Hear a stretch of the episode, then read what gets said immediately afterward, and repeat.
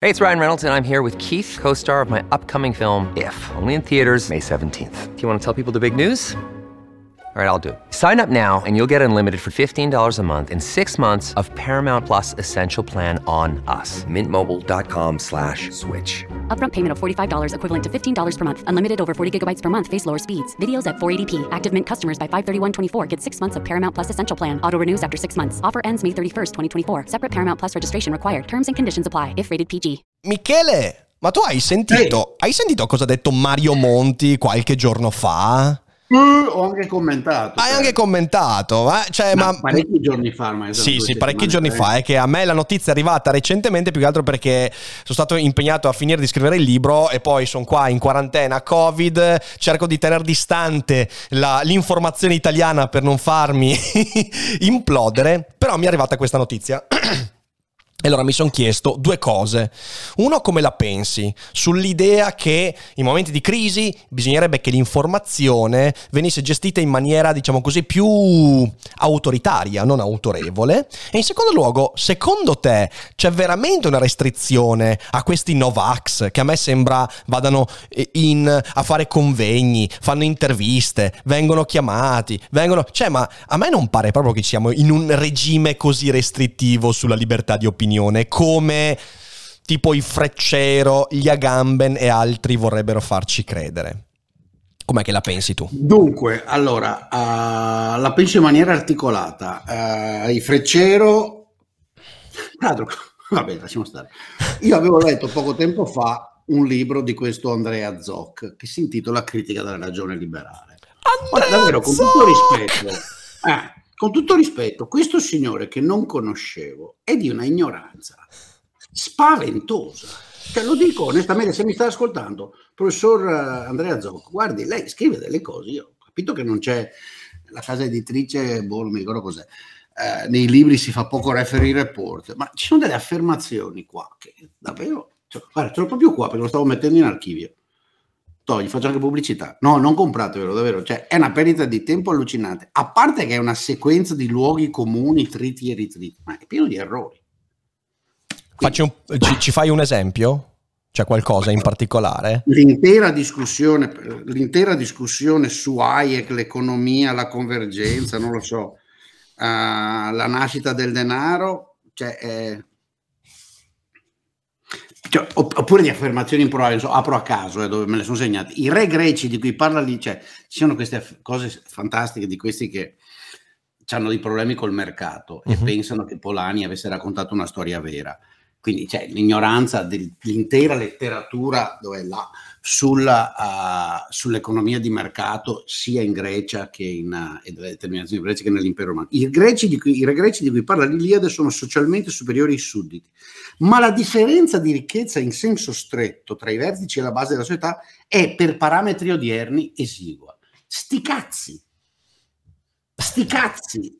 Par- cioè, le uniche stime che riusciamo a avere mostrano infatti che la ricchezza senatoriale equestre, ok, non sono i re greci, è, eh, è enorme ed è paragonabile a quella dei rapporti che so fra la ricchezza di Bill Gates e quella mia, o, o quella di uno molto povero. Ah, io magari molto povero non sono, come uno diceva, che paragone del cazzo, uno più povero di me. Eh, e, e tra l'altro eh, non c'è la comprensione che ovviamente la variabilità della ricchezza è funzione della produttività della tecnologia. In una, in una società tribale con la tecnologia poverissima di agricoltura manuale e di hunting, uh, hunting gathering, è ovvio che la capacità di accumulazione è relativa e quindi non puoi accumulare mille volte più ricchezza per la semplice ragione che letteralmente non hai il frigorifero dove tenere la carne, che è l'unica ricchezza che riesci a acquisire. Ma la dimensione del potere invece è totale, tant'è che hai per diritto di vita e di morte sui tuoi sudditi. Cioè, come si fanno a scrivere cose del genere? Ho preso una a caso, eh, se Eh, ti, ti ricordo, ti ricordo che Zoc fa parte di quel eh, tipo di visione del mondo in cui per criticare la società di mercato attuale si rifanno addirittura ai cacciatori raccoglitori, quindi c'è questo primitivismo eh, che peraltro è anche molto esplicito. Una volta almeno erano un po' più timidi a dire i cacciatori raccoglitori erano meglio dei capitalisti di oggi, adesso non hanno più nessuna vergogna a dire queste cose qua. Sì, sì, sì, sì, io l'ho proprio parlato l'altro giorno, c'è questo famoso libro sull'economics, eh, Oh mamma mia, tremendo. Io mi, purtroppo sai che ho effetti di memoria. Eh, comunque l'ho proprio raccomandato l'altro giorno perché lo stavo mettendo via, anche quello dovevo consultarlo per una citazione di roba che stavo scrivendo.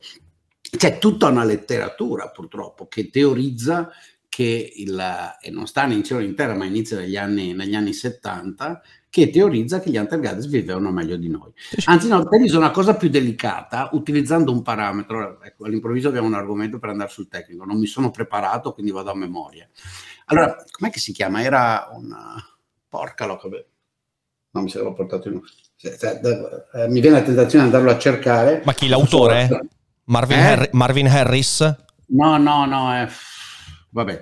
Eh... Mm. Niente, mi si blocca il cervello. Dopo, Vabbè, dopo, dopo, dopo ci dopo verrà in mente lo metto. Ti verrà in mente, ti verrà in mente. lo passo, lo metti in appendice.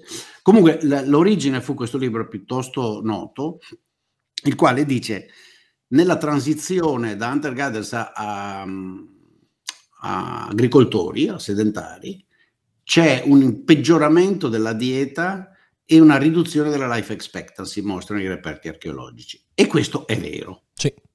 Questo è vero. Non è una grandissima riduzione, tra l'altro, e visti gli intervalli di confidenza non è neanche detto che, che, poi sia effettiva, nel senso che abbiamo dei campioni e, e cerchiamo di, di stabilirlo su quello. E quindi da lì inizia una specie di declino infinito, perché poi nasce il potere, nasce l'accumulazione, nasce questo, nasce quello. E uno viene da dire, ma scusa, un, un argomento che quella letteratura non affronta mai date le condizioni del tempo, se davvero questa cosa fosse stata una tal riduzione della qualità della vita, ok? Beh, la possibilità di abbandonare il villaggio col proprio gruppetto e andare a ricominciare a fare l'undergathering c'era, eh. eh c'era altissima. era così, così, così impossibile.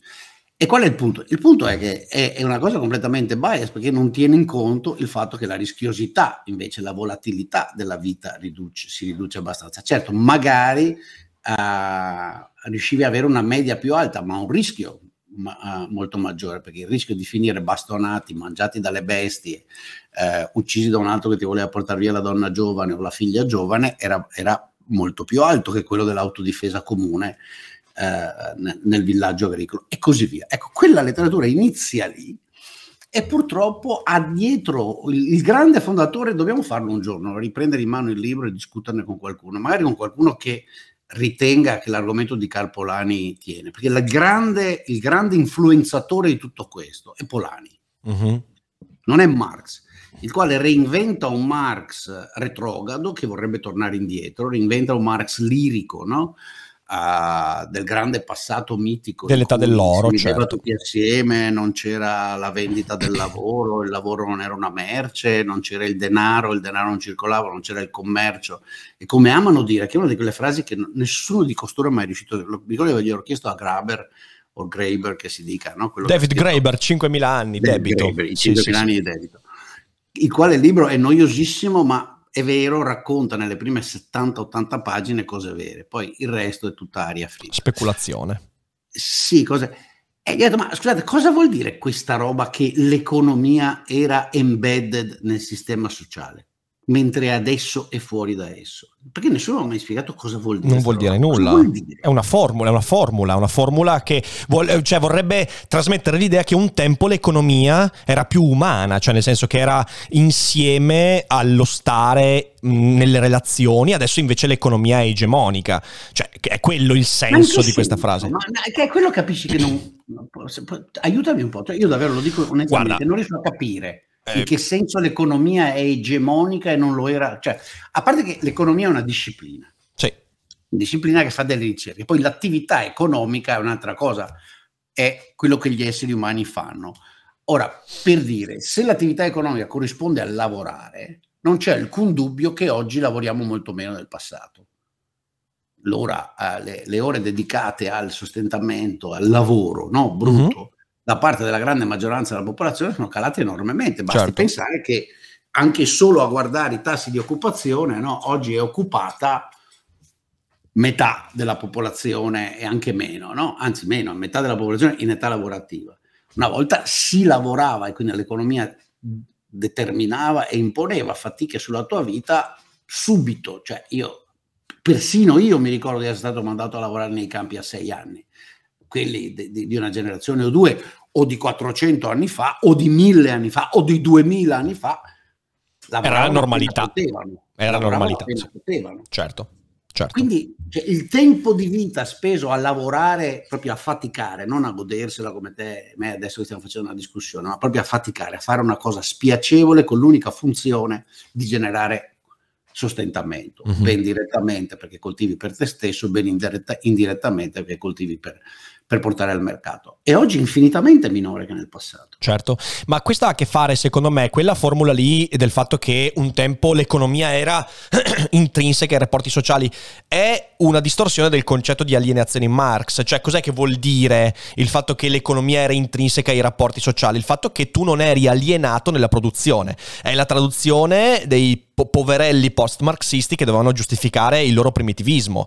Cioè adesso perché l'economia è egemone? L'economia è egemone perché ci siamo iperspecializzati, quindi dobbiamo affidarci a, altre persone, quindi abbiamo demandato i mezzi di produzione e via dicendo, mentre un tempo non eravamo alienati nel lavoro e quindi l'economia era qualcosa di più, diciamo così, legato alla nostra esistenza. Poi se vai a chiedere, se vai nello specifico a far, far, farti fare esempi, questi non sanno farteli, però è, è quello secondo me la traduzione di questo fatto fatto, eh. è la reinterpretazione dell'alienazione. Marx, almeno aveva, aveva, una teoria che diceva la, il lavoro uh, umano, una strana cosa, uh, è bello uh, e come dire, valorizza noi stessi eh, come umani perché è diretto a produrre il valore d'uso, se è diretto a produrre il valore di scambio, allora aliena, no? Mm. perché ci, ci, ci, ci costringe o ci porta ci porta a considerare i prodotti del nostro lavoro come delle merci uh-huh. e non per ciò che essi sono. Ora, il problema dal punto di vista dell'economista è che lui fa una enorme confusione no, perché non riesce a capire, e, e l'abbiamo capito, uh, e mi sembra veramente difficile da contraddire, che il valore d'uso e il valore di scambio sono strettamente legati. Ma almeno lui aveva questa teoria appunto dell'alienazione, no? che dovremmo fare le cose per il gusto di farle e non, e non per scambiarle. Uh, teorizzano secondo te questa cosa qua? Ma secondo me è esattamente, cioè è la distorsione di quell'idea lì. Eh, cioè, infatti, se tu guardi i vari zoc e queste persone qua, qual è il concetto contro cui si scagliano ogni giorno? La specializzazione. Cioè per loro eh, il problema vero di questa economia egemone è che l'individuo, specializzandosi in modo molto preciso in un ambito della produttività, eh, si, eh, diciamo così, aumenta quell'alienazione perché non è più pro, pro padrone del suo lavoro e quindi questa cosa crea un'economia esteriore, egemone, che lo porta a diventare consumatore, ok?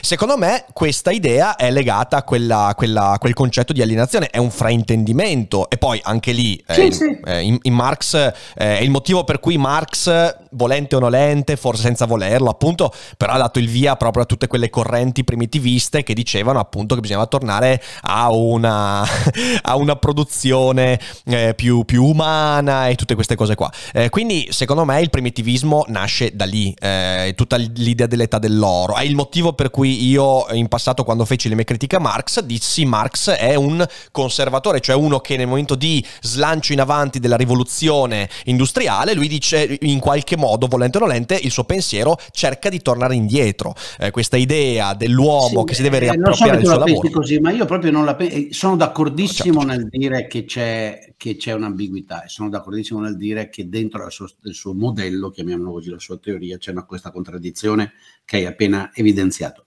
Però è anche vero che lui in realtà non rimpiange nel Medioevo, nell'età dell'oro.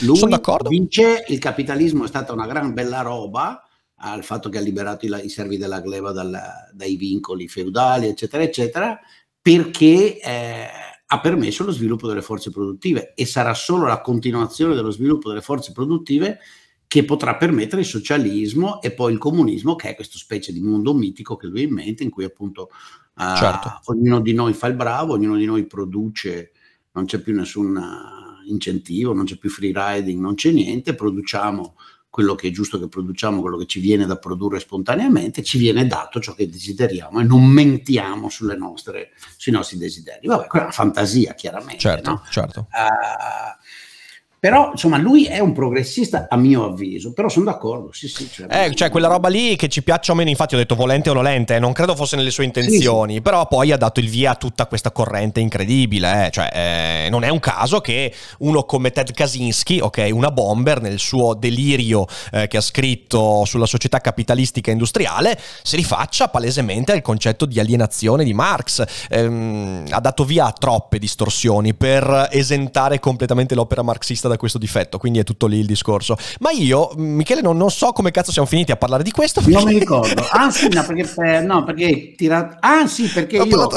fra, sì, fra questi che si stanno dicendo, ah, c'è sto Zocchi, io non sapevo che esistesse, ho letto sto libro qualche mese fa, adesso infatti mm-hmm. è lì fra i libri che devo mettere via, uh, e sono rimasto esterefatto e in realtà adesso ho fatto solo degli esempi, cioè ce n'è una quantità di cose. Sì, sì, sì.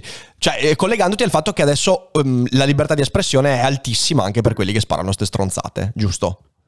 Eh, no, no, semplicemente mi è venuto in mente, quando mi è venuto in mente, hai menzionato Cacciari e questi... Sì, sì, sì, Agamben, eh, eccetera, sì, sì, sì. sì, Agamben, eh, Beh, pure Zocca ha scritto delle robe veramente assurde torniamo, sul vaccino. Torniamo, eh. sì, torniamo alla... Ho deviato io, perché tu mi avevi fatto una domanda.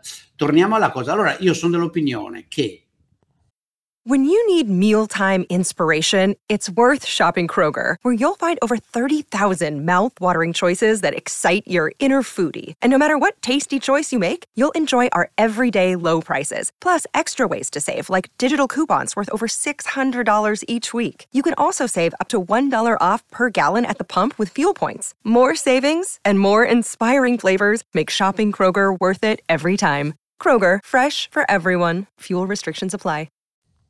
È vero che c'è una censura in corso, non è una censura organizzata, è una censura spontanea, uh-huh. uh, in realtà è la continuazione della censura spontanea che dura da anni ed è progressivamente sempre più forte sui media tradizionali ed è la censura non contro le posizioni che adesso sono Novax, prima erano no euro o no immigrants o le posizioni diciamo così ribellistico irrazionali ma in realtà è una censura contro gente contro, come teme. Ok. Nel senso che è plateale. Cioè, quante persone vedi in questi talk show? Io non li guardo più anche per quello, no? Sono stato uno degli ultimi che hanno invitato, non l'ultimo, uno degli ultimi, e Diomatia che fa allegramente a fanculo, quindi nel caso mio non può dire te la sei cercata tu, può darsi.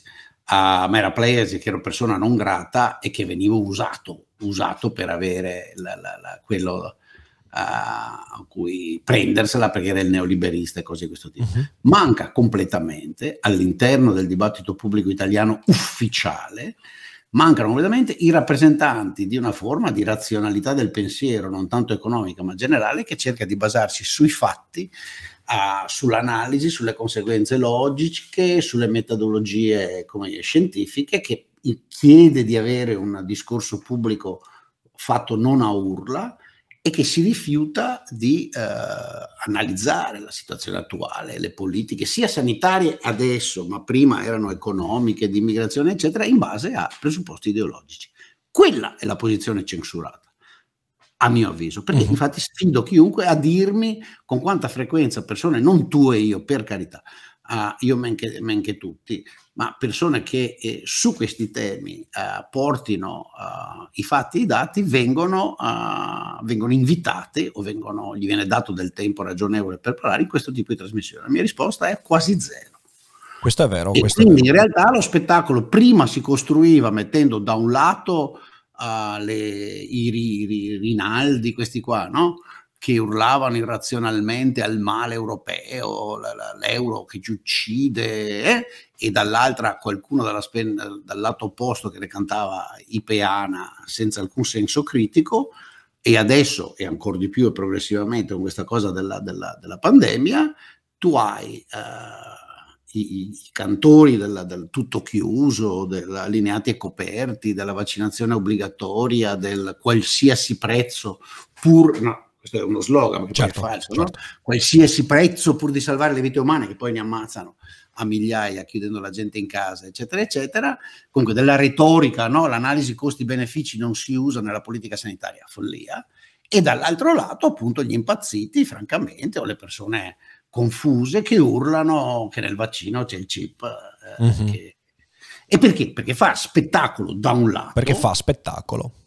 Soprattutto perché fa spettacolo, ma da un lato, e anche perché alla fine trivializzando il dibattito politico-sociale, rendendolo uno scontro fra i buoni che invocano i grandi principi morali e i cattivi che con la bava alla bocca parlano di complotti ad ogni, a, a, su ogni questione, è ovvio che la gente normale, insomma, no, sta con i buoni. Certo. Io la vedo così, se posso dire la mia sulla censura, non so tu. No, sì, eh, eh, non, so se, non, so se, condivido la parola censura, perché sai una cosa... Eh... Sì, d'accordo, sono d'accordo, sono d'accordo, hai mm. ragione, hai ragione. Sì, sì, Però, sì. Come l'hanno perché... introdotta loro, io l'ho usato. No, no, hai ragione, hai ragione, perché eh, io questa cosa la vedo, eh, la, ma credo sia legata a un meccanismo mh, emotivo su cui mezzi come la televisione, anche la radio, da un certo punto di vista, non riescono a sottrarsi. Eh, perché, non so, ti faccio un esempio, ok? A me capita, io, io ricevo inviti per non so, l'ultima volta sono stato a febbraio scorso, stato su, in collegamento ovviamente a eh, Rai News, ok? Eh, l'ho fatto perché mi è arrivato l'invito da, da, un amico, ok? Da un amico che lavorando in Rai mi ha dato il contatto, mi ha chiamato e ha detto va bene, però non sono andato volentieri e infatti mi sono pentito di esserci stato perché? Perché in realtà eh, mi hanno dato due momenti da 45 secondi e mi hanno anche stoppato quando cercavo di proporre il ragionamento. Cioè, io credo che questa cosa che tu chiami censura eh, sia una chiusura spontanea legata al fatto che sempre di più di fronte soprattutto alle cose che fanno soffrire, alle cose quindi complesse, che manifestano l'inadeguatezza delle persone ai problemi del mondo, eh, la televisione risponde con l'unico modo per attrarre l'attenzione di queste persone, cioè eh, dando pochissimo tempo. E quindi tu o sottostai al fatto che hai 40 secondi, un minuto per rispondere a una domanda magari su un tema complessissimo, eh, oppure non ci vai. Infatti io da quel momento ho cominciato a rifiutare sempre, anche perché il gioco non vale la candela. Ehm, credo che sia, eh, più che censura, è letteralmente un istupidimento eh, che perdura da ormai molto tempo e che durante la pandemia ha dato il peggio o il meglio di sé. Um, è interessante questo aspetto perché non credo che i mezzi di informazione eh, mainstream abbiano la forza di sottrarsi a questo gioco al massacro. Eh. Non mi sembra che ci sia nessuno che riesca a farlo effettivamente. E infatti l'unico mezzo per diffondere certi tipi di ragionamenti è internet attualmente. Eh, almeno quei luoghi del web che non stanno imitando la televisione, ecco. Sì, allora io sono d'accordo che è così e quell'esperienza che hai detto tu infatti è, è significativa. Io sono, delle volte sono state rarissime, due o tre dalle Grenzi che è quello che fa zapping, che è fra questi uno dei pochi che cerca di... Eh, e lì è tutto strutturato nella forma dello spettacolo, dell'ascoltatore che ha uno span of attention bassissimo, eccetera, eccetera, e quindi è impossibile fare il dibattito. Mm-hmm. Però ma, ci sta anche i radio, cercano di fare lo stile quello di news informazioni però non è vero che di per sé non possono esserci eh, eh, i dibattiti, cioè i talk show, queste cose a buon mercato che la televisione italiana di ogni tipo fa tutte le sere, tutte le sere ce ne sono uno o due da qualche canale, e durano delle ore. Mm-hmm.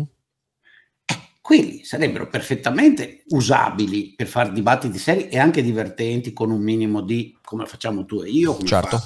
la gente che conosciamo su YouTube, eccetera, eccetera. No? La scelta di non farlo, a mio avviso, è in parte commerciale, e cioè voglio dirigermi a un tipo di pubblico che in realtà mi guarda il talk show esattamente come guarderebbe il film d'avventura uh-huh. e vuole lo stesso tipo di intrattenimento, ma in parte ideologica. Certo. Non voglio, perché se guardo l'allineamento ideologico, se li sento parlare i conduttori, noto che sono tutti targati. Certo, la certo. grandissima maggioranza è targata a 5 Stelle o PD o una certa sinistra ideologica marxistoide o pseudo marxistoide meglio, no? perché povero Marx davvero. E poi ce n'è qualcuno uh, ridicolmente di destra che alla fine, eh, tipo questo Porro con cui ho avuto a che fare in passato, tipo Giordano, adesso quelli che mi vengono in mente che ho conosciuto io, sono sicuro che in tempi recenti ce ne saranno di altri che io non conosco, giusto? Non giusto? No, cosa? Mi è sparita la voce, scusami. Ti è sparita la voce? No, sì. no boh, ripeti, eh, ripeti l'ultima frase che hai detto. No, dicevo, ho fatto un esempio di conduttori. I conduttori mi sembrano tutti altamente ideologicamente. Ok, e poi mi è sparito il nome. Chi è che ha detto l'ultimo?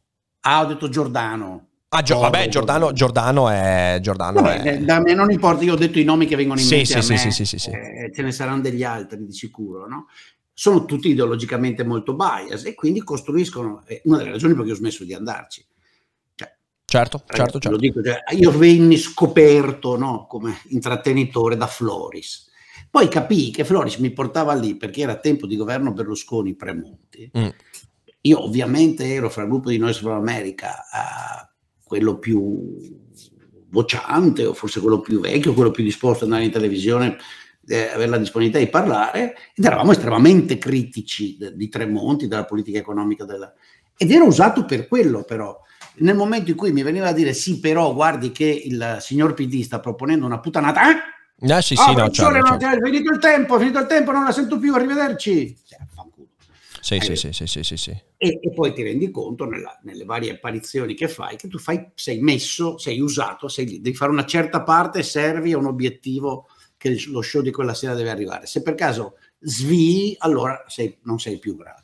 È vero, è vero. Però posso dire... Ecco, allora- io questa non so se la vuoi chiamare censura, però la chiamo manipolazione. È una manipolazione, è una manipolazione. Però allora ci aggiungo un elemento in più, un elemento in più che in realtà, eh, dal mio punto di vista, quello che fanno questi conduttori è eh, segue pedissequamente quello che hanno fatto tantissimi intellettuali negli ultimi anni, cioè l'indisponibilità a dibattere eh, è una cosa a cui eh, l'Italia è stata abituata da quegli intellettuali che dovrebbero invece fare del dibattito il loro cuore pulsante.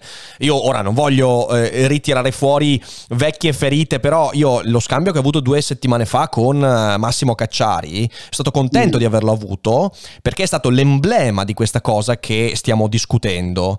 Nel momento in cui Cacciari, in un contesto magari in cui non si trova a suo agio, eh, magari su Twitch non c'era mai stato e quindi non riusciva a capire, però in realtà io l'ho visto partecipare anche ad altri canali tipo BioBlue, e quindi in realtà eh, canali web lui è Massimo abbastanza... su BioBlue. È andato su BioBlue, ha fatto un'intervista veramente delirante, veramente delirante con Beckis, in cui sono venute fuori delle cose terribili. Con Beckis. Sì, sì, sì, esatto, esatto. È E- andato veramente anche lui. cose terribili, terribili. E, mm, e praticamente eh, in, questa, in questo scambio, che peraltro sulla scuola, eh, perché mm, ci eravamo accordati preventivamente di non parlare di vaccini, Green Pass, scienza e via dicendo, ok? Perché lui l'aveva, l'aveva detto, ok? Aveva detto non voleva parlare di quelle cose lì. E quindi siamo andati sulla scuola. Poi lui durante il dibattito tira fuori il discorso vaccini, eh, sapere scientifico. Io comunque correttamente non eh, sto sul punto. Al primo momento, dopo mezz'ora di scambi, in cui io gli pongo un'obiezione sulla cosa che aveva detto, lui risponde dicendo: Io a queste cose non rispondo, legga i miei libri e se ne va. E se ne va. Ora, obiettivamente, questa cosa qua, ormai, a parte che lui un po' famoso è diventato perché le scene che se ne va dicendo leggi i miei libri anche in televisione si sono viste svariate volte. Però ricordiamoci che Ah, sì? purtroppo, sì, eh, ricordiamoci che purtroppo, ehm, purtroppo eh, l- l- quando l'intellettuale disabitua il pubblico al fatto che deve confrontarsi con il contraddittorio, poi è evidente che chi tiene le trasmissioni alla fine asseconda anche questa cosa. Eh, cioè è, è la convergenza, questa cosa che stiamo descrivendo, di due fattori ben determinanti. Da un lato una televisione ideologica che eh, da sempre, eh, diciamo così, eh, asseconda questo tipo di atteggiamento, dall'altra parte però una classe intellettuale che non dibatte più, non- che appena arriva il minimo contraddittorio ha torto, ha ragione. Eh. Cioè io non sto dicendo che... No, su questo sono d'accordo, infatti una delle cose che sopporto di meno, una classe italiana, una classe politica, il dibattito aperto, franco in Italia viene, infatti viene ritenuto aggressivo. Cioè io, che lo sai, lo cerco continuamente, infatti quante Certo. volte anche tra me e te cercano la gente, cioè anche un po' anche il Certo, pubblico, certo. che si diverte, dire hanno litigato, no? Certo. Boldrin gliele ha date, Re Dufert lo ha, lo ha umiliato, ma andate a fare in culo, cioè davvero, eh, con tutto rispetto, ma andate proprio a fare in Certo, culo, col certo. preservativo è tutto, per carità, è tanta vasellina, però andateci. Nel senso che cazzo, cioè gli esseri umani dibattono e a volte ci mettono un po' di passione. ma certo, mica... ma ci mancherebbe. E poi ci si mette d'accordo e vengono fuori dei fatti. Cioè, non vedi, è vero vedi Michele, si rimane sempre sulle stesse certo. posizioni. Vedi Michele, i, tifo, i, tifosi, perché adesso eh, leggo un commento in chat, ok? Perché vedo che su questa cosa qua ovviamente la gente si scalda. Chi là dice, vabbè però dai Rick, io ti stimo, ma tu hai totalmente mistificato e frainteso l'ultimo intervento di Cacciari e lui giustamente si è scazzato. Allora, al netto del fatto che chiunque veda quel dibattito capirà che io sono stato guardatelo, sono stato ben educato mi sono rivolto con il massimo rispetto per tutto il tempo ok? Perché io eh, eh parto dal rispetto nei confronti di certe persone. Due ho letto i libri di Cacciari. Tre la mia obiezione non è questione che fosse giusta sbagliata era un'obiezione che cercava di ampliare qual era l'argomento esatto? Perché Massimo quando avrebbe scritto su questioni che hanno a che fare con la struttura della scuola italiana boh, io che sappia mai. Non credo che sia mai espresso però insomma nel dibattito a un certo punto lui ha protestato del fatto che la politica si è allontanata dalla popolazione, ok, che non c'è più una visione politica e via dicendo, ok? Eh, ovviamente facendo delle critiche molto, molto velate alla al te- alla tecnicità del governo Draghi. Ok, quello era un po'. Anche io eh, ho Beh, semplicemente... eh, ecco, allora, su quello, eh, no, vabbè, se è davvero quello, perché voglio dire, a parte che la frase la politica si è allontanata, cosa me sembra una cagata. Che cosa vuol dire non si capisce. Però esatto, io ho semplicemente cioè, detto, attenzione politica, però. Il sistema politico e This episode is brought to you by Reese's Peanut Butter Cups. In breaking news, leading scientists worldwide are conducting experiments to determine if Reese's Peanut Butter Cups are the perfect combination of peanut butter and chocolate. However, it appears the study was inconclusive, as the scientists couldn't help but eat all the Reese's. Because when you want something sweet, you can't do better than Reese's. Find Reese's now at a store near you. I, i, partiti obiettivamente in essere, la classe politica, si sono allontanati da un certo tipo di popolazione, quella a cui per esempio io appartengo, ok? Uh-huh. Uh, per la semplice ragione che hanno deciso di diventare molto più vicini a un altro tipo di popolazione che quella che li vota, li sostiene che obiettivamente la maggioranza del popolo italiano piaccia o meno. Esattamente. Io non sono uno di quelli illusi che pensa che il 35%, il 30% cos'è che non vota le politiche, il 45%, il 50% che vota alle, che non vota alle regionali, eccetera, sia tutto di gente che vorrebbe il grande cambiamento, la fine del declino, le riforme, l'efficienza. No, è di gente più o meno disinformata che dice tanto sono tutti uguali, certo, certo, certo. che ritiene che la politica conti fino a un certo punto nella loro vita e sbaglia, eccetera, eccetera. eccetera e, io, eccetera. e io cos'è che gli ho risposto? Io, volendo anche, perché ripeto, lui ha detto 3-4 frasi fatte, ok, e io eh, allora eh, ho cercato di, di, di, di, rompere quelle frasi fatte, di cercare di ampliare il dibattito e gli ho detto, mm. però io da un certo punto di vista di avere una politica che, come negli ultimi nove mesi, è riuscita a risolvermi dei problemi come quello delle vaccinazioni e via dicendo, sono anche contento che sia un po' più tecnica, che abbia delle persone molto più rivolte alla relazione costi-benefici, perché e lì è la cosa che l'ha fatto forse incazzare, ho detto ricordiamoci che quando la politica era molto più visione in avanti, si trattava anche di avere una cosa molto fastidiosa che erano le ideologie, ok? E io non è che ho detto Cacciari sei un ideologo, ok? Io ho detto attenzione perché quando la politica guarda molto in avanti rischia di avere ovviamente, di, di scadere nelle ideologie, che è una cosa che anche io e te, quindi nella nostra rubrica abbiamo detto tante volte, è così. Ma, quando... ma cioè, sono assolutamente, ma a me sembra che la politica sia tutta ideologia. E non gli ho detto, e io non gli ho detto, non gli ho detto... fa le cose ma si esatto. riempie la bocca di parole. Io non gli ho detto sei un ideologo, non l'ho insultato, non gli ho detto niente di niente, ho semplicemente... Massimo obiettivamente lo è, eh, però insomma... Che poi sia un ideologo è un altro discorso, però non glielo ho detto, ok? E lui, io, è un e lui è... Acuto, ma è un ideologo.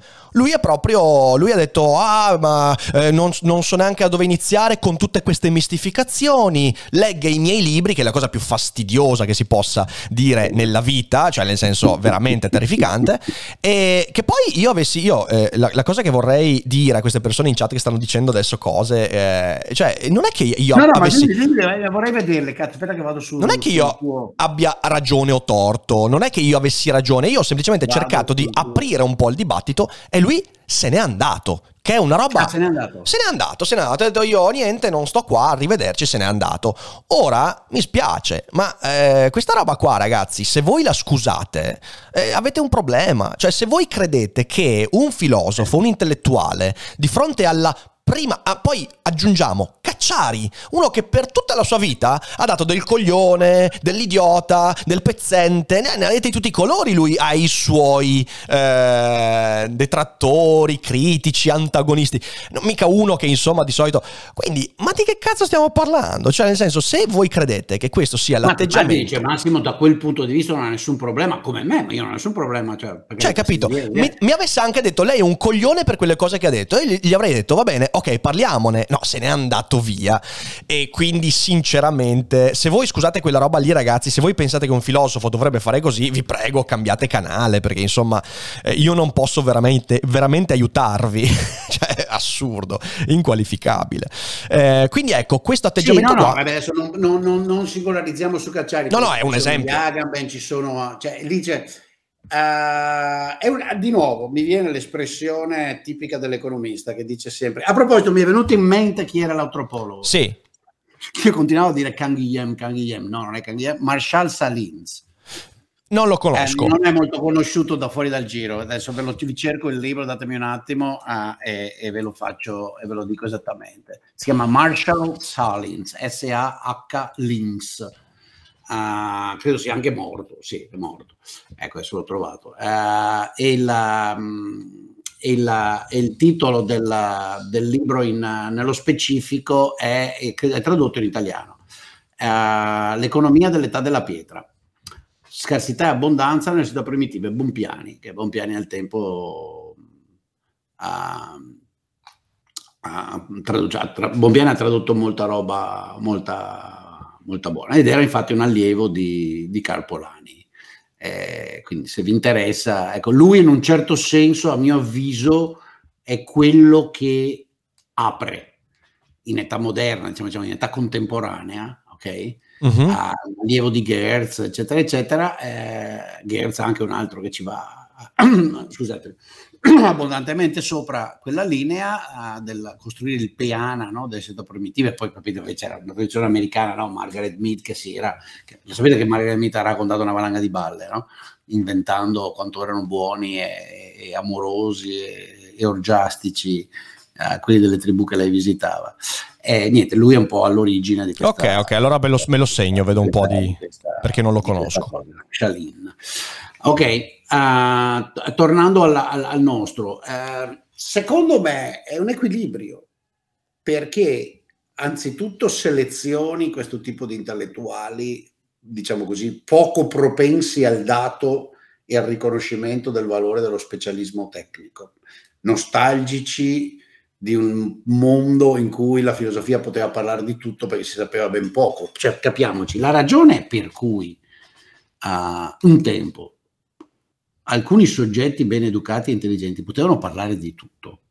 Uh-huh. Gli intellettuali rinascimentali, sapete qual era? È perché si sapeva poco. Certo. È banale.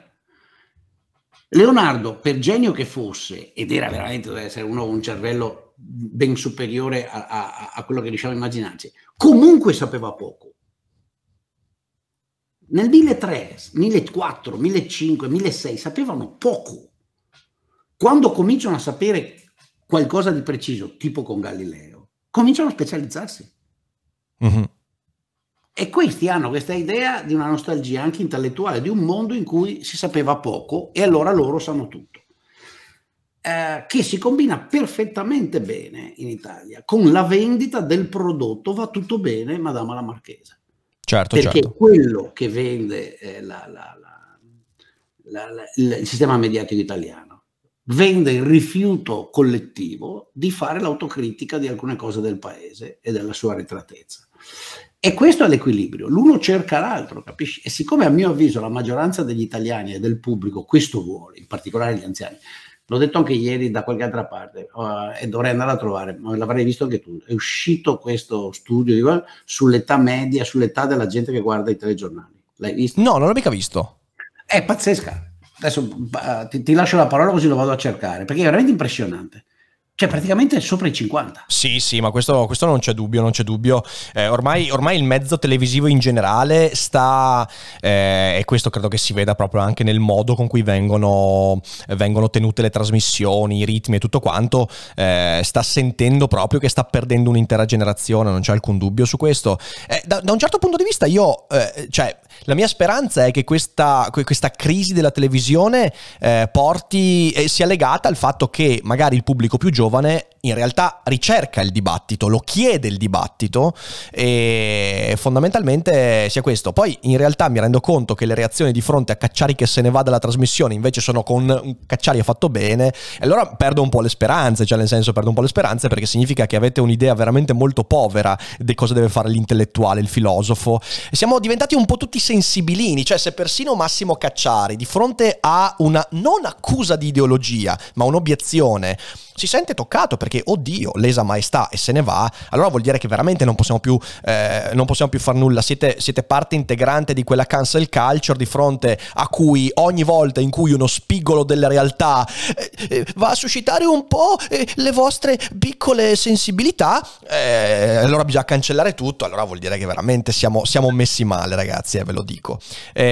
quindi, quindi io ho il timore che anche il web vada in quella direzione, sinceramente. E sai, il dubbio è che forse c'è un'altra convergenza e su questo un po' sono pessimista. Cioè, da un lato tu hai l'ideologia del giornalista che cerca di portare avanti eh, queste, que- queste piccole slogan, manfrine e via dicendo. Poi c'hai l'intellettuale, il personaggio che ovviamente non potendo mai mostrare di essere fallibile non può esporsi al confronto, poi è sempre quello, eh. cioè la paura di mostrarsi fallibile che ti, eh, che ti impedisce di confrontarti veramente.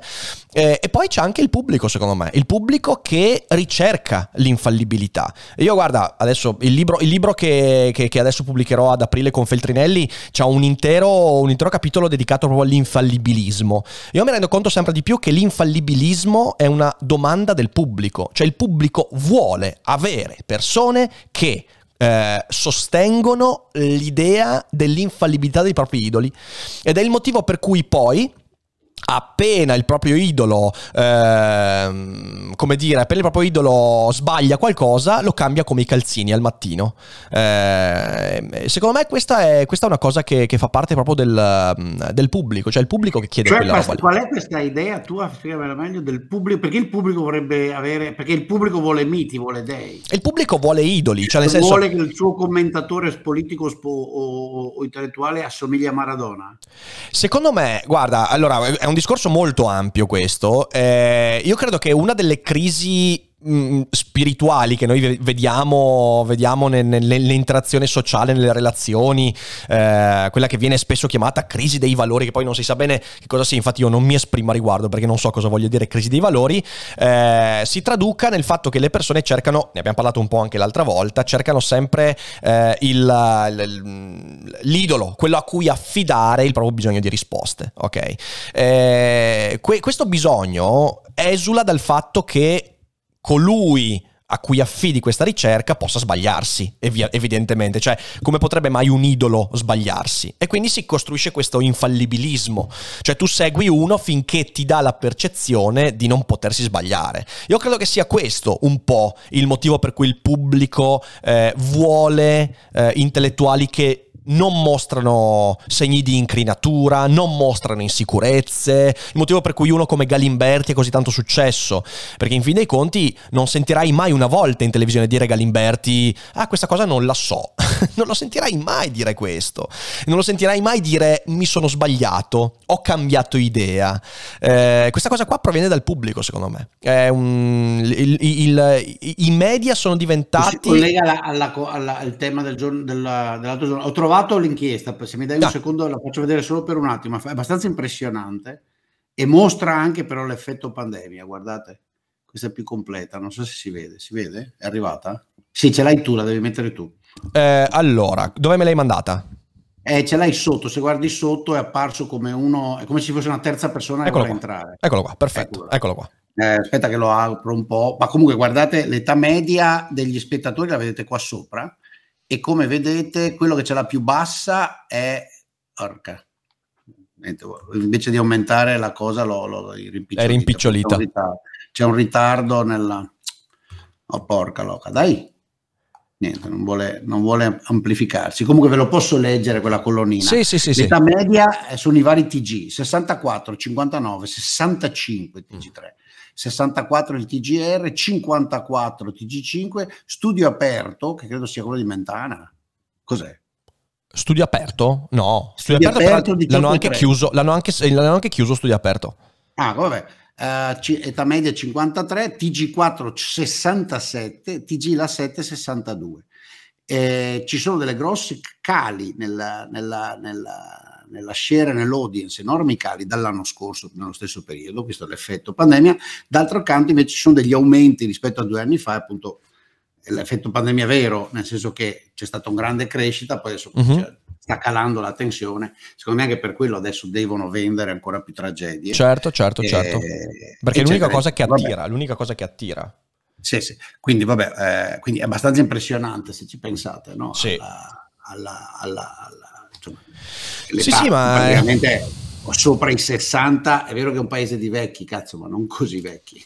Sì, sì, sì, sì, sì, sì. Eh, no, è- questa cosa qua secondo me è proprio la crisi del, del medium televisivo è fortissima, si vede, è chiara e mm, non so come si risponde, cioè come, come si reagirà a questa cosa qua, però Ma mi indubbiamente... interessa questa tua cosa dell'infallibilità. Eh, parlamene ancora, tanto per essere più chiaro. Vorrei capire qual è il processo sociale.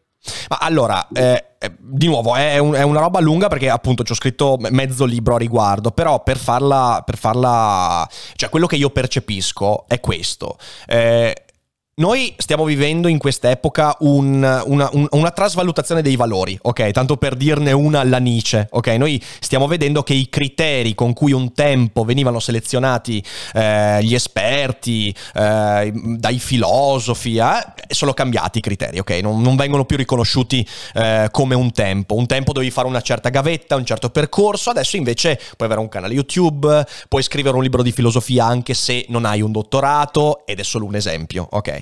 Questa cosa qua ha portato alla moltiplicazione degli idoli, cioè nel senso noi abbiamo tantissimi adesso personaggi influencer, persone a cui il pubblico si lega Certo, per certo, simpatia, tutto- per tutto- interesse. con- con- fin qua, sì, l'abbiamo Perfetto. anche detto, ci sto. sì. Eh, Questa cosa qua eh, corrisponde al tempo stesso al fatto che le persone negli ultimi 30-40 anni, secondo me, un po' mediaticamente, un po' anche per le cose che sono successe, hanno molta più paura. Cioè, mh, dall'11 settembre in poi lo vediamo un po' in tutto l'Occidente, l'abbiamo visto, anche questo è un, dis- un discorso che abbiamo fatto tante volte, la gente ha molto più paura, la gente è molto meno propensa a prendersi dei rischi e via Ma dicendo. non credo sia collegato all'internet, credo sia collegato al fatto che abbiamo uno standard in realtà raggiunto che, che se ne dica uno standard di vita ah, impossibile nella storia Certo. dell'umanità e Certo, che certo. ci sia una sensazione, come dire, quasi animale. eh, Look, Bumble knows you're exhausted by dating. All the must not take yourself too seriously and 6 1 since that matters. And what do I even say other than hey? well, that's why they're introducing an all new Bumble with exciting features to make compatibility easier, starting the chat better, and dating safer. They've changed, so you don't have to. Download the new Bumble now. Um, ehm, come dire, che, che- che- niente, che, che- che è una specie di miracolo, guai se succede qualcosa che me Sì. lo tocca. Sì, sì, sì, sì, esatto, esatto. Eh, sì, sì, infatti non era collegato a internet, è legato a tante cose che sono accadute, anche le cose appunto come la pandemia, la crisi finanziaria, la gente ha mediamente molta più paura e di solito quando la gente ha più paura, cos'è che cerca? Come detto la Certo, scorsa volta, cerca sicurezze cerca sicurezze. Stato. A volte le persone cercano sicurezze in questi personaggi, ok? Che possono essere gli influencer, il Fedez, la Ferragni, perché le persone in questa gente non cerca soltanto il prodotto da comprare, non cerca soltanto il momento di intrattenimento, cerca anche comfort, cerca anche una conferma del fatto che le cose, che, che va tutto bene, altrimenti non ci spenderebbero ore e ore del loro tempo. E questo porta il fatto che idolatrando figure che possono essere appunto della Ferragni a Cacciari, a Dufer, a Zoc, a Boldrin, eh, noi proiettiamo in queste persone il nostro senso di insicurezza e quindi non vogliamo, non ci leghiamo a queste persone perché ci rendano più insicuri e quindi cerchiamo l'infallibilità. Noi cerchiamo persone che in qualche modo ci dicano quello che io sento del mondo, che è il confirmation bias, quello che io sento, quello che penso, le mie idee, le mie sensazioni, tu me le confermi. Eh, nel libro poi, eh, vabbè questa è una piccola anteprima, a un certo punto faccio un ragionamento eh, su, su, quello che è, hai presente la tradizione zen che dice quando incontri il tuo Buddha uccidilo, ok? Perché questo lo si poteva dire in passato? Perché di Buddha ce n'era uno ogni 10 milioni, ok? Adesso non è più così. Adesso invece l'influencer, il Buddha, l'idolo, è molto più intercambiabile. Cioè tu adesso ti leghi a Michele Boldrin, ma quando domani Michele Boldrin dice qualcosa che ti dà fastidio, che non corrisponde, o Michele Boldrin dimostra di essersi sbagliato in qualcosa, tu non avrai più nessuna fatica a cambiare il tuo influencer, il tuo idolo, il tuo Buddha. Un tempo non potevi farlo, un, un, tempo dovevi legarti per un po' di tempo a una persona, dovevi fare un processo di iniziazione al suo pensiero, a quello che ti proponeva, dovevi fare una certa fatica per capire il pensiero di qualcuno. Adesso questa fatica qua non è più necessaria, perché appena Boldrin dice qualcosa che ti fa incazzare, c'è eh, Scacciavillani, c'è quell'altro, c'è quello diverso, c'è...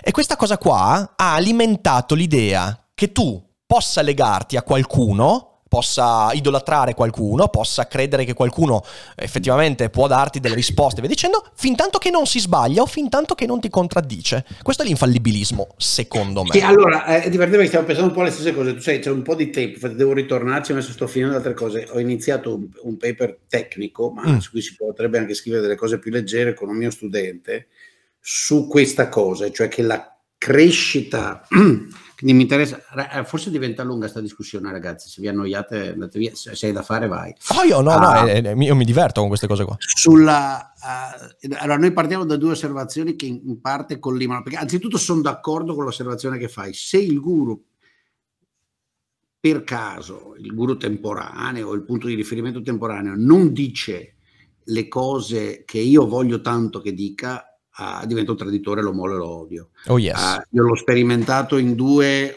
in tante occasioni, anche su me stesso e l'ho visto su altri, ma in due occasioni in particolare che mi hanno colpito. La prima, uh, quando la coppia che mi chiama Goebbels, in preda a problemi suoi, ha deciso di abbandonare l'impresa di Liberi Oltre e andare a fare le parole crociate. E vabbè. E lì è stato un piccolo gruppetto di persone che seguivano Liberi Oltre e che chiaramente erano terrorizzati dalla pandemia, erano a favore dei lockdown durissimi, coprifuoco e l'uccisione di chi andava in bicicletta, che mi ha aggredito, insultato, le espressioni di nazista vengono da lì. Mm. Una recentissima, tipo due settimane fa, e a proposito lo rifaccio domani, alla faccia di questi, ho deciso di provare a fare un chiacchierata stile con Capone con uh, Camilla Conti che okay. è un'ottima giornalista che si interessa di cose economiche a me sembra molto documentata. È vero, scrive sulla verità, che a mio avviso è un giornalaccio, però ve lo dico onestamente, ormai in Italia i giornalacci sono quasi tutti. Quasi tutti. Cioè, è una questione di gradazioni fra le speculazioni del giornale De Benedetti domani e dell'ex giornale De Benedetti Repubblica e la verità e il giornale il Corriere. Io faccio veramente fatica, cioè la, la, la, la Gabanelli racconta regolarmente balle sul Corriere.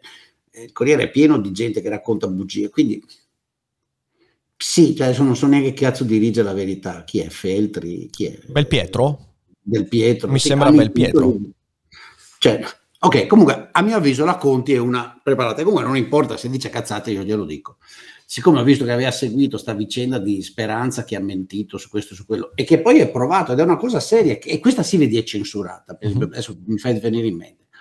L'altro giorno ho fatto presentare il libro di Stanig e Daniele, Gianmarco Daniele Piero Stanig, se no mi ricordo male. Uh, fallimento lockdown, è ottimo, ve lo raccomando, molto ben documentato e mostra platealmente che il piano pandemico italiano è stato bellamente ignorato, anzi è stato fatto l'opposto dal signor ministro Speranza e dai suoi consiglieri. Ok, vabbè, quindi ho intervistato sta qua su questo tema. Oh, una cinquantina di persone almeno sul sito a protestare.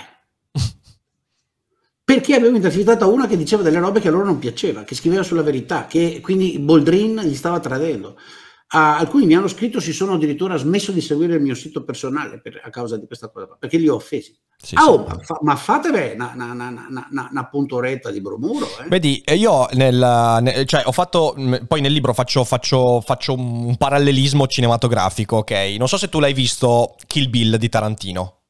Sì, ok, perfetto. Hai presente che nel secondo Beatrix Kiddo va dal maestro Pai Mei, ok? Mm-hmm. Cos'è che fa per arrivare dal maestro Pai Mei? Fa un sacco di fatica, fa un viaggio lunghissimo, fa sta scalinata, cioè ha un processo di avvicinamento a questo guru, diciamo così, che dovrebbe darle le, gli strumenti per vivere meglio, ok? Per mettere a frutto il suo talento, fa una serie di, ha una serie di, di comportamenti e di fatiche che di fronte al primo fastidio di Pai Mei, che è un'entità fastidiosa e veramente inaccettabile, lei non può tirarsi indietro, perché ormai il suo investimento è troppo grande.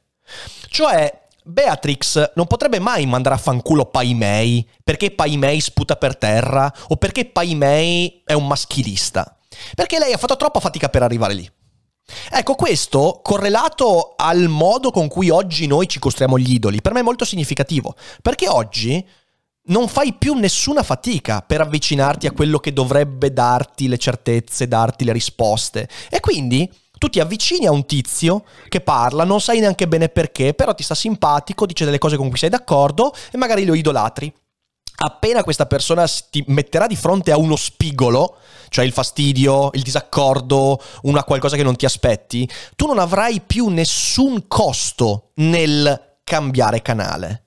Questo secondo me ha fondato l'infallibilismo di oggi, che si traduce nel fatto che appena uno dice una cazzata deve essere cancellato, appena uno dice una roba che non va bene per la pubblica opinione deve essere allontanato, cancel culture e tutto questo.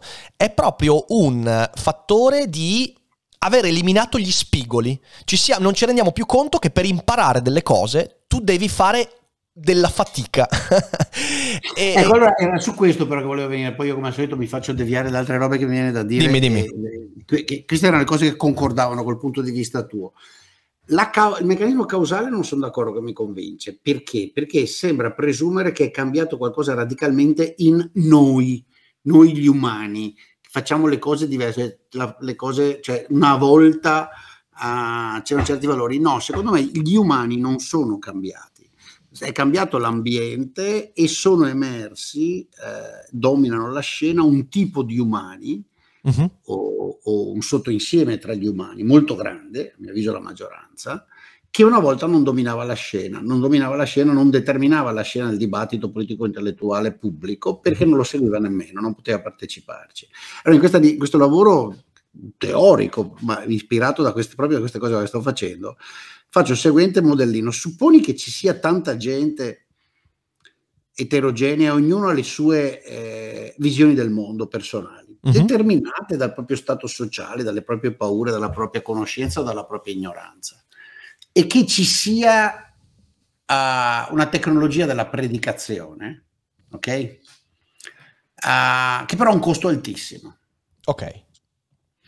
Quindi ha un costo così grande che per, eh, per riuscire a sostenerla, per fare il predicatore, occorre che ti segua tanta gente, ok? E che eh, donino. Allora, in, se c'è un libero mercato, fondamentalmente metti i parametri per cominciare in maniera tale che c'è un unico predicatore. Questo predicatore sa che il, il, compenso che riceve, i soldi che riceve per pagare i costi del, del suo predicare, un solo influencer, diciamo, no? Sì. Uh, lui deve scegliere una posizione. Perché? Perché gli individui hanno uh, delle, del, delle opinioni ben forti e hanno un certo livello di tolleranza, ok? E quindi se tu sei, dici quello che voglio sentirmi dire, io ti riempio di soldi. Se dici delle cose vicine, insomma, te ne do un po' meno. Se dici delle cose proprio lontane da me, ti mando a fanculo. Sì. Allora, dove si mette? Metti che queste opinioni sono nell'intervallo 0-1. Dove si mette il predicatore? Più o meno nel mezzo. Questo è noto in economia come un teorema di Hottelling, ok? Che fa un esempio dove si mette il baracchino per vendere le bibite nella spiaggia. Uh, si mette in mezzo alla spiaggia mm-hmm. perché attira. Okay. Poi diventa un paradosso perché in, sotto certe condizioni lui mostra che anche se ne arriva un secondo, un terzo, un quarto, si mettono tutti là. E invece questo si sa, questa roba non è vera. Allora cosa succede se questi costi si abbassano di predicare? Arriva un secondo predicatore, c'è un mercato per i due predicatori. Allora se, può, se il primo può spostare, vuole stare fermo e non può spostarsi, il predicatore si mette da uno dei due lati. Ah, se no si mettono tutti e due e si spostano tipo a 0,25, così ognuno si prende metà della popolazione. Okay. Se tu però vai avanti e riduci continuamente i costi di fare i predicatori, che è quello che è successo, perché eh sì, siamo assolutamente. Io, sa, rispettivamente dai nostri uffici di casa, io ho dovuto spendere per il microfono nuovo, che a te non piaceva quello che avevo prima. Vedi, io ti ho innalzato un a po' i costi, va bene così. A te te l'ha regalato Ari, ma insomma, non è vero. menzogna, menzogna, fake news. Fake news. Uh, e siamo a fare i predicatori. Allora, dov'è che ci, ci si piazza? I predicatori che, concor- che competono fra di loro si piazzeranno progressivamente in tutto l'intervallo, riempendolo certo, praticamente. Certo. E ognuno di loro cercherà di beccarsi quel gruppetto di persone che gli sta vicinissimo, che quindi lo adora, quindi gli dà tanti soldini. Soldini qui metaforici, poi a seconda delle cifre, sono i voti dei partiti. Uh-huh. E questo secondo me produce la cosa che hai in mente tu, e cioè questo, proprio questo cambio tecnologico che da un lato inserisce nel dibattito pubblico, inserisce nel mercato quelli che prima stavano nelle ali e che non se li cagava nessuno, tanto non valeva la pena. Uh-huh. C'era un unico predicatore diceva ah, affanculo, quelli sono estremisti morti di fame da un lato, quelli sono estremisti morti di fame dall'altro, per loro non parlo, li ignoro. Erano esclusi dal dibattito politico. Adesso anche loro hanno voce perché c'è qualcuno che dice: No, aspetta, ci sono quelli là, raggiungerli mi costa poco e che cazzo mi faccio dare i Ci soldi? provo, certo, certo, certo. Ci provo, mi faccio dare i soldi dai, dai, dai, dai, dai terapiattisti per dire. No? Mm-hmm, L'idea che la gente dice: Ma ci sono più terapiattisti di una volta? No, ci sono sempre stati, secondo me. È che adesso si vedono e c'è qualcuno che ha accesso alla, alla tecnologia della predicazione che li fa emergere. Questo ecco, è un aspetto interessante. Questo la mia maniera di analizzare storia. Ci sto proprio scrivendo un paper. Eh, se vuoi eh no, guarda, me lo farei avere assolutamente. Guarda, è un eh, po' matematico. No, eh, questo ti dico, io sono, io sono pienamente d'accordo ed è anche il motivo per cui io, per esempio, ho sempre contestato quando, non so, hanno bannato Casa Pound da Facebook o quando si sente qualcuno che dice appunto bisogna eliminare il dibattito, dibattito pubblico ai Novax o quegli altri, quelli... perché in realtà continueranno a esistere, solo che tu non li avrai più sotto lo sguardo, cioè nel senso non, non c'è il connubio su questo, è un ragionamento molto molto interessante interessante. A lato di questo, io sinceramente, vedendo un po'. Secondo te c'è un cambio antropologico? No, no, antropologico no. Secondo me, però, siamo molto più impauriti socialmente rispetto a 30 anni fa. Cioè, secondo, secondo me c'è. Mo- sì, c'è, questo, c'è... questo, devo dire che sono d'accordo. Però questo implicherebbe che dovremmo raccoglierci tutti sotto le ali della chioccia. Eh? Eh, no, beh, in realtà cioè, i teorici tipici di questa cosa qua, ecco, proprio sì. in relazione a questo sto leggendo, ho scoperto Bernarda Bertrand de, de Juvenel. Allora, ah, de Juvenel, sì, sì, sì, sì. Eh, è interessantissimo, eh, interessantissimo. Eh, beh, insomma, un po' reazionario, beh, sì, ma, anche cioè... delle cagate. Eh, però su questo l'osservazione storica c'è, tutte le volte che c'è stata paura uh, si è finito per raccogliersi sotto le ali della chiocciola. Eh, ma perché? Per quello che dicevi tu prima, la chiocciola ieri era una, ce n'erano due, ce n'erano tre, adesso è pieno di chiocciole. Cioè, quello, quello che, che, che, dice De Juvenel è applicabile a quello che stiamo dicendo noi. Noi lo facciamo ancora. E, e com'è che si traduce? Il fatto che noi abbiamo molta meno fatica nel trovare la chiocciola. Ci basta fare un click. Ci basta... E questo eh, comporta... Beh, quella chiocciola lì non è proprio una chiocciola così... Another day is here and you're ready for it. What to wear? Check. Breakfast, lunch and dinner? Check. Planning for what's next and how to save for it? That's where Bank of America can help. For your financial to-dos, Bank of America has experts ready to help get you closer to your goals. Get started at one of our local financial centers or 24-7 in our mobile banking app. Find a location near you at bankofamerica.com slash talk to us. What would you like the power to do? Mobile banking requires downloading the app and is only available for select devices. Message and data rates may apply. Bank of America and a member FDIC. Come dire... Cioè, se uno si nasconde sotto le ali di Boldrina e Dufer, non sono delle ali così potenti. È sono vero. molto più potenti quelli di Conte, per dire. Beh, beh, sì, certo, il certo. Presidente del Consiglio, eh, quindi poteva utilizzare l'apparato dello Stato. Certo, certo, certo. Però ecco, io credo che sia abbastanza... Sì, ho capito. Capito quello che intendo. E sì, sì. Quell'aspetto, essere, quell'aspetto, lì, secondo me, fonda proprio quello che io chiamo infallibilismo. Eh, oggi, se sei una figura pubblica eh, Nota ti... che mi fa il rovescio perché nel mio modello, per esempio, se tu, ecco, vi faccio vedere la prova, se, se Se lo, dov'è che è? Se lo mostri. Oh, sì, così sì, te, lo faccio, anche, te lo faccio vedere. vedete anche il titolo, mi faccio un po' di pubblicità. Non è ancora in rete, non è nemmeno in rete, però comunque questo è il paper. È interessante. Eh, no, questo eh, devi mandarmelo. Eh, questo devi mandarmelo. È, robaccia, è robaccia con, i, con le formule. E eh, vabbè. robaccia con le formule, non te lo stai vendendo tanto bene, Mike. ah, eh, no, voglio dire, è, è, molto meno leggibile così. Ecco, vabbè. Comunque ci, ci sto proprio ragionando, non, era, non, l'ho costruito al momento. Come vedi, noi facciamo queste robe fatte in questa maniera qua. Dal mio io non posso ancora mostrarvelo perché sennò Feltrinelli mi denuncia, quindi non posso. No, no, lo vede, lo fa per ragioni commerciali. Io invece devo fare l'opposto. Ecco, però vedi, vedi tanto per concludere il ragionamento, vedi perché io faccio quello che faccio? Perché io ho ancora il sogno di poter essere quello che viene pagato da tanti per contraddire le aspettative dei tanti. Cioè, nel senso, cos'è che, cos'è che, potrebbe rompere questo guscio pieno di chiocciole? Il fatto che tantissime persone cominciano a dire: no, cazzo, io adesso voglio cercare l'influencer, la persona, il filosofo, l'intellettuale e gli do le mie energie perché mi tiri delle stangate sui denti. Cioè, quello è per me. Quello, il, il motivo per cui faccio quello che faccio è trovare persone sotto il mio video che mi dicono ti ascolto ogni giorno perché sono in disaccordo.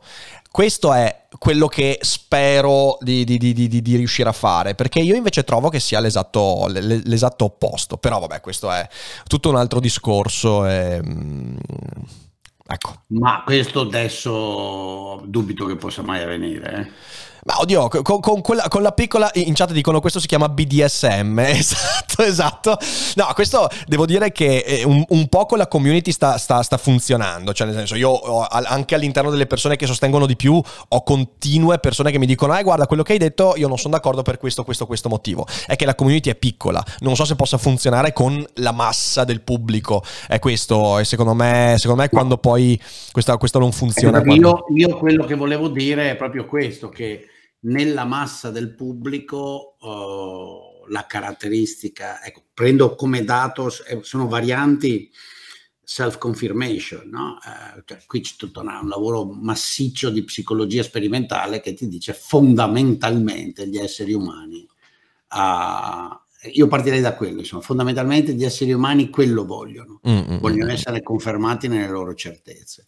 Suppongo che la cosa da aggiungere è questo bisogno di essere confermati nelle proprie certezze, di non sentirsi contraddire, di non sentirsi dire che sia in pericolo, cresce quando la sensazione di eh, cambiamento sociale, di cambiamento di ruolo, di status, no? tutte queste cose che da due decenni si dicono sulla globalizzazione il cambio tecnologico che hanno generato il populismo, quando la sensazione che stia avvenendo un cambio che mette in discussione il tuo Stato, uh, si accentua come obiettivamente si è accentuata in questi ultimi 20-25 anni. No? Certo. molti gruppi sociali, molte condizioni tradizionali a cui ci si era rapidamente abituati. E poi tra l'altro va detto, ci si era abituati rapidamente, perché questa è l'altra cosa straordinaria che di nuovo funziona con quello che sappiamo della psicologia sociale. No? Ragazzi, cioè fino al 48-46 la gente ha vissuto in una instabilità, una insicurezza, una difficoltà del vivere. Eh? uh, infinità. Mm. Poi è iniziata per una serie di circostanze un'età d'oro, che è durata però 30 anni, 40, in cui l'ordine mondiale è stato abbastanza stabile, il cambio tecnologico c'era, ma confermava e rafforzava gli status o li migliorava in maniera omogenea o dava la sensazione di omogenea. Però guardate che quel disordine, quell'ordine è stata un'eccezione nella storia dell'umanità. Sì, sì, durato sì, 30 anni Dio Buonino, dal 45 al 75, perché già nel 75, e cioè 46 anni fa, 46 anni fa, gli sceicchi hanno detto no basta, sapete questo ordine post-coloniale, post-seconda guerra mondiale che avete costruito e che nelle società dell'Occidente eh, libero, no? C'era l'Occidente comunistizzato, fascistizzato, dalla Spagna al Portogallo a, all'Ungheria e alla Russia, uh, che non avevano goduto molto di questo ordine. No? Nelle società dell'Occidente eravamo pochi e ci eravamo abituati. E questa è la cosa anche interessante, perché la tua vita era molto più precaria di oggi, è molto più fragile, molto più a rischio nel 35. Certo. Per non parlare del 29 in America. Uh.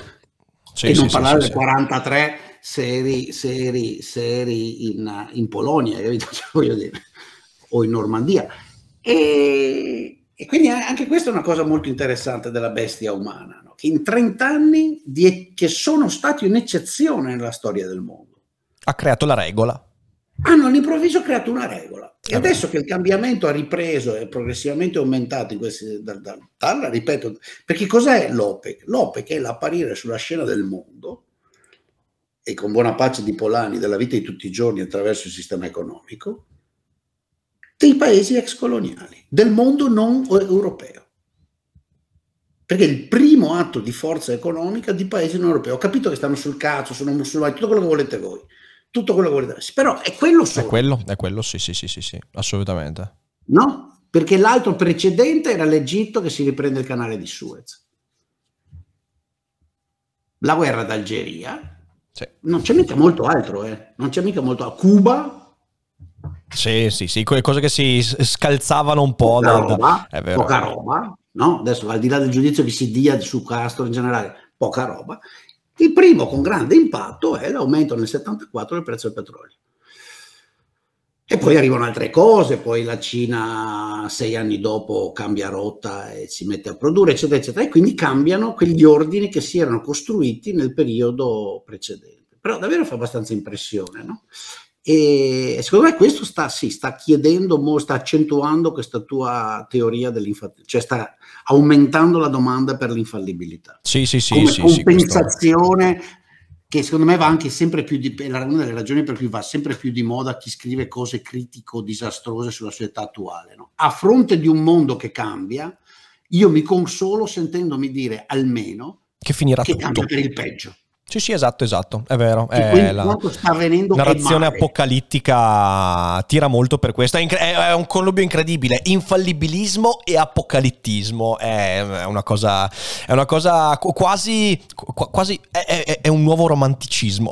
Dovremmo scrivere un libro su questo sarebbe interessante, sarebbe interessante. Guarda, beh, io sicuramente quando, Ma quando perché fin- mi sembra la tendenza di fondo, no? Certo. questo, questo incrociarsi di queste cose, no? il cambiamento che viene rifiutato, siccome il cambiamento ti mette a discussione, trovi consolazione personale e morale, incapace di reagirci sul piano individuale, a- andando ad ascoltare quelli che ti raccontano che questo cambiamento comunque è male, è immorale. Sì, sì, ingiusto. assolutamente, Perché assolutamente. nota infatti chi è la minoranza a cui invece questo cambiamento piace?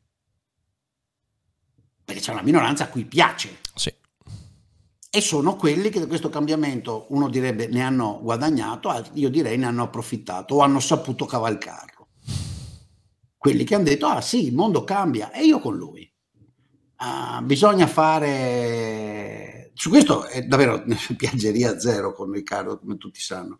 Ma Riccardo è un buon esempio, cioè uno che dice il mondo cambia, io mi sono caccato il cazzo di fare il bancario, io lo cavalco, Ah, faccio, faccio lo youtuber, ci provo, mi investo su quello, me la rischio e è andata di culo. È andata di culo, dire che era capace adesso, come vale Ci per vuole anche il culo, ci vuole anche il come culo. vale per Alessandro Masala, come vale per Montemagno, come vale per quelli e in questo piccolo ambiente. Poi ci sono quelli che sono andati a Londra, ci sono quelli che sono andati a fare l'impresa informatica in Polonia, ci sono quelli che hanno detto io vado a fare l'architetto a, Be- a Pechino perché in Italia non, non c'è domanda, non mi riconoscono le capacità, cioè, eccetera, eccetera. Ce n'è di tanti che... E questi sono tutti contenti del cambiamento. Sì. Sì, sì, beh, que- que- eh, ma perché, perché alla fine, di nuovo, cioè se c'è una cosa che, cosa che mi ha portato a caccarmi il cazzo di fare quel lavoro, è il fatto che mi sono beccato degli spigoli in testa e al posto di dire faccio finta di niente, ho, diciamo così, preso un'altra direzione. Quello che io vedo invece è che noi usiamo eh, tutto il mondo mediatico, il mondo dell'intrattenimento e anche quello dei filosofi, degli influencer e via dicendo, per evitare gli spigoli.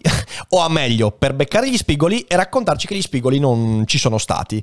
E quindi ci costruiamo questa cosa qua che è per me rappresentata proprio dall'infallibilità, anzi dall'infallibilismo. Questa roba qua è Eh, ma proprio... guarda, dire, cioè, guarda il commento di Poggimo34. Poggimo, Poggimo, vediamo un po', eccolo qua, ma lo capite che molte famiglie non riescono ad arrivare a fine mese, creare una famiglia e diventare quasi impossibile oppure continuate a parlare sempre di una percentuale bassissima della popolazione? Eh, che, a parte che non, non, non, ho capito come questo si connette al discorso che facevamo noi, cioè nel senso... Io ho appena detto che ci sono quelli che eccetera, a parte che Poggimo 34 sa che sta raccontando una bugia, perché non è vero che molte famiglie riescono ad arrivare a fine mese, ok? Anzi, la povertà assoluta e relativa nella parte vecchia della popolazione, quella che ha famiglia, è diminuita brutalmente, eh, non solo in questi anni grazie alle pensioni, ma in questi decenni di trasformazione. Ok? E, e, il punto è proprio quello, a quelli che in questo sistema in cambiamento si sentono, come tu li descrivi, come probabilmente ti senti tu, Poggimo, eh, sono quelli che non ci hanno provato.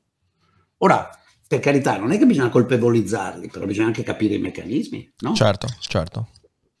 Cioè, non state colpevolizzare chi non ci ha provato, però in, il net che ho incontrato a centinaia a svegli belli e pimpanti nei miei viaggi nel sud Italia, a quei ragazzi lì che mi sembravano svegli, chi è che gli impedisce di provare a fare qualcosa? Certo. Eh, sì, sì, è, mm, è un atteggiamento eh, dobbiamo tornarci su questo, dobbiamo tornarci assolutamente. Mi sembra una delle questioni un po' di fondo ed è questo che credo che sia una delle grandi fonti, uh, queste concause, no? Sì. Uh, della domanda di sicurezza e di infallibilità, appunto. Sì, sì, assolutamente. Ed è infatti la ragione per cui la discussione sui problemi sociopolitici è diventata, e torniamo anche alla questione dei talk show, la censura, capisci? Uh-huh non puoi sederti e fare un'analisi fredda della situazione, perché questo offende una fetta grossa delle, della, della, popolazione che si attacca alle televisioni, eccetera, per avere compensazione, la quale vuole sentirsi dire che è tutto ingiusto.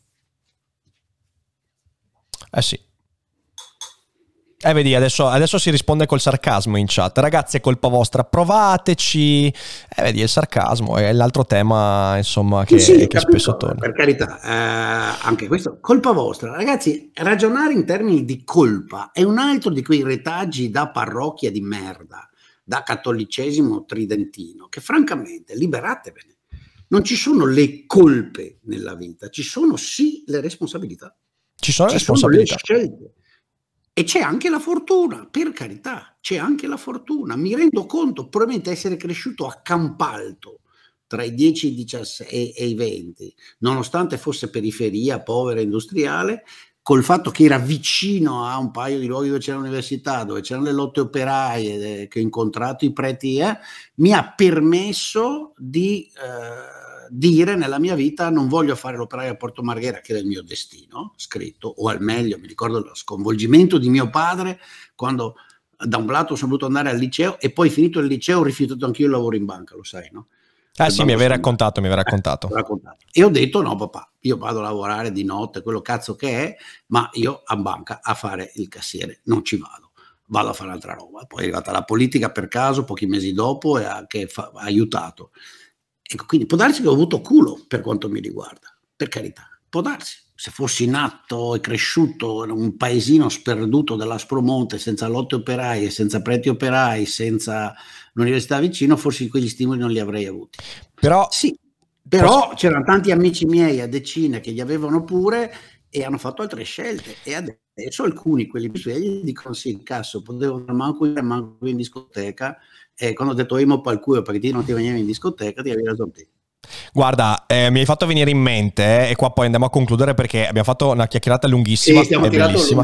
Però, però piaciuta, tanto, eh. tanto, per, tanto, per dire, tanto, per, dire, quanto è relativa questa cosa che tu hai appena espresso, eh, uno dei racconti che io ricordo eh, di mia madre e mio padre quando erano giovani era che a mio papà fu offerto, quando loro erano sposati da un anno, di andare a lavorare in banca come impiegato.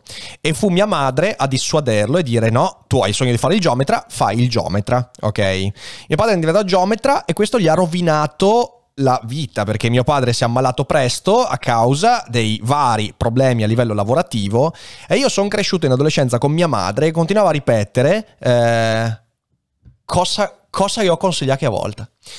Come dire, perché gli ho detto di non fare l'impiegato di banca? Ecco, questo tanto per dire quanto questo tipo di aspetti della vita siano completamente relativi e se cercate qualcuno che sulla base di questi ragionamenti vi dica cosa può fare quello che lava i piatti, cosa può fare il cassiere, cosa può fare, non troverete nessuno che vi darà queste risposte. Si può soltanto ragionare, secondo me, sulla propria esperienza, cercando dalla propria esperienza di trarre qualche regola minima che però non può essere universale. Eh, così come Michele Boldrin è stato molto molto contento di non aver scelto quel lavoro, mia madre rimpianse e rimpiange tuttora eh, il fatto di aver consigliato a mio padre di fare la stessa cosa che ha fatto lui perché a lui le cose non sono andate così bene. Quindi ecco, ricordiamocela questa cosa qua, è importante secondo me. E... Sì, sì, voler cercare di, di, di, di, torniamo veramente al dibattito dell'altro giorno, cercare di evitare la fatica del vivere in un mondo che cambia cambia con queste battute o con la difensione, ah beh tu parli, fai fate, per te è facile parlare perché bla bla bla, eh, non fa bene. Non va, non va bene. bene proprio a chi lo fa, ve lo dico, non fa bene a chi lo fa. Sono d'accordo, eh, sono d'accordo. Non va bene a chi lo fa. È la storia della, della, E poi appunto può andare che ti va bene, può andare che ti va male, eh, non è detto. Uh, c'era una mia vecchia amica di tanto tanti anni fa, si chiama Susanna Mancini, un'avvocata, che ricordo scherzava sempre, lei lo faceva a, sulla questione della, della, del rischiare di innamorarsi, non mi ricordo uh, qual era la frase, ma era molto divertente, diceva, insomma sì, l'ho rischiato, me lo sono giocato, ma è stato meglio che, lascia, che, lavargli, che lavargli, la biancheria, uh, anche se mi è andata a buca. Uh, quindi, sì, sì, sì, sì. Eh, vabbè, eh, quindi boh, io non so, siamo andati proprio a ruota liberissima stavolta, però a me è piaciuta sì, questa chiacchierata, quindi Michele, grazie mille per lo scambio. Sì, che, ciao caro, eh, è che è tardi, mi rendo conto, che ore sono? Mamma eh, so, mia. Sono quasi le 8, sono quasi le 8. Allora, Cazzo, siamo stati un'ora e 50. Eh sì, l'abbiamo fatta lunga. Prima di lasciarci, vabbè, domani ci vediamo in live, come sempre per il Daily Cogito.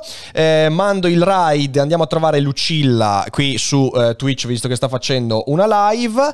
E io vi auguro una buona serata. Grazie Mike, grazie a tutti. Non facciamo in tempo a rispondere alle domande oggi perché è veramente diventato tardi. E... Sì, Poi a qualcuno abbiamo risposto. Abbiamo sì, sì, sì. Buona serata. Bobo, questa mandamela che la voglio mettere su rapido. Va bene, te la mando già domani. Ciao a tutti. Intanto guarisci, far bravo. Saluti Assolutamente. Ciao, ciao, ciao, ciao, ciao. Ciao, ciao, ciao, ciao, ciao. Vacanze in Sicilia o in Sardegna. Con i traghetti GNV viaggi in relax, porti tutto quello che vuoi e ottieni super vantaggi. Col nuovo programma Fedeltà MyGNV accumuli punti viaggiando, ricevi un cashback del 20% e tanti sconti a bordo. Non c'è modo più conveniente per andare in vacanza. Scopri i dettagli su gnv.it.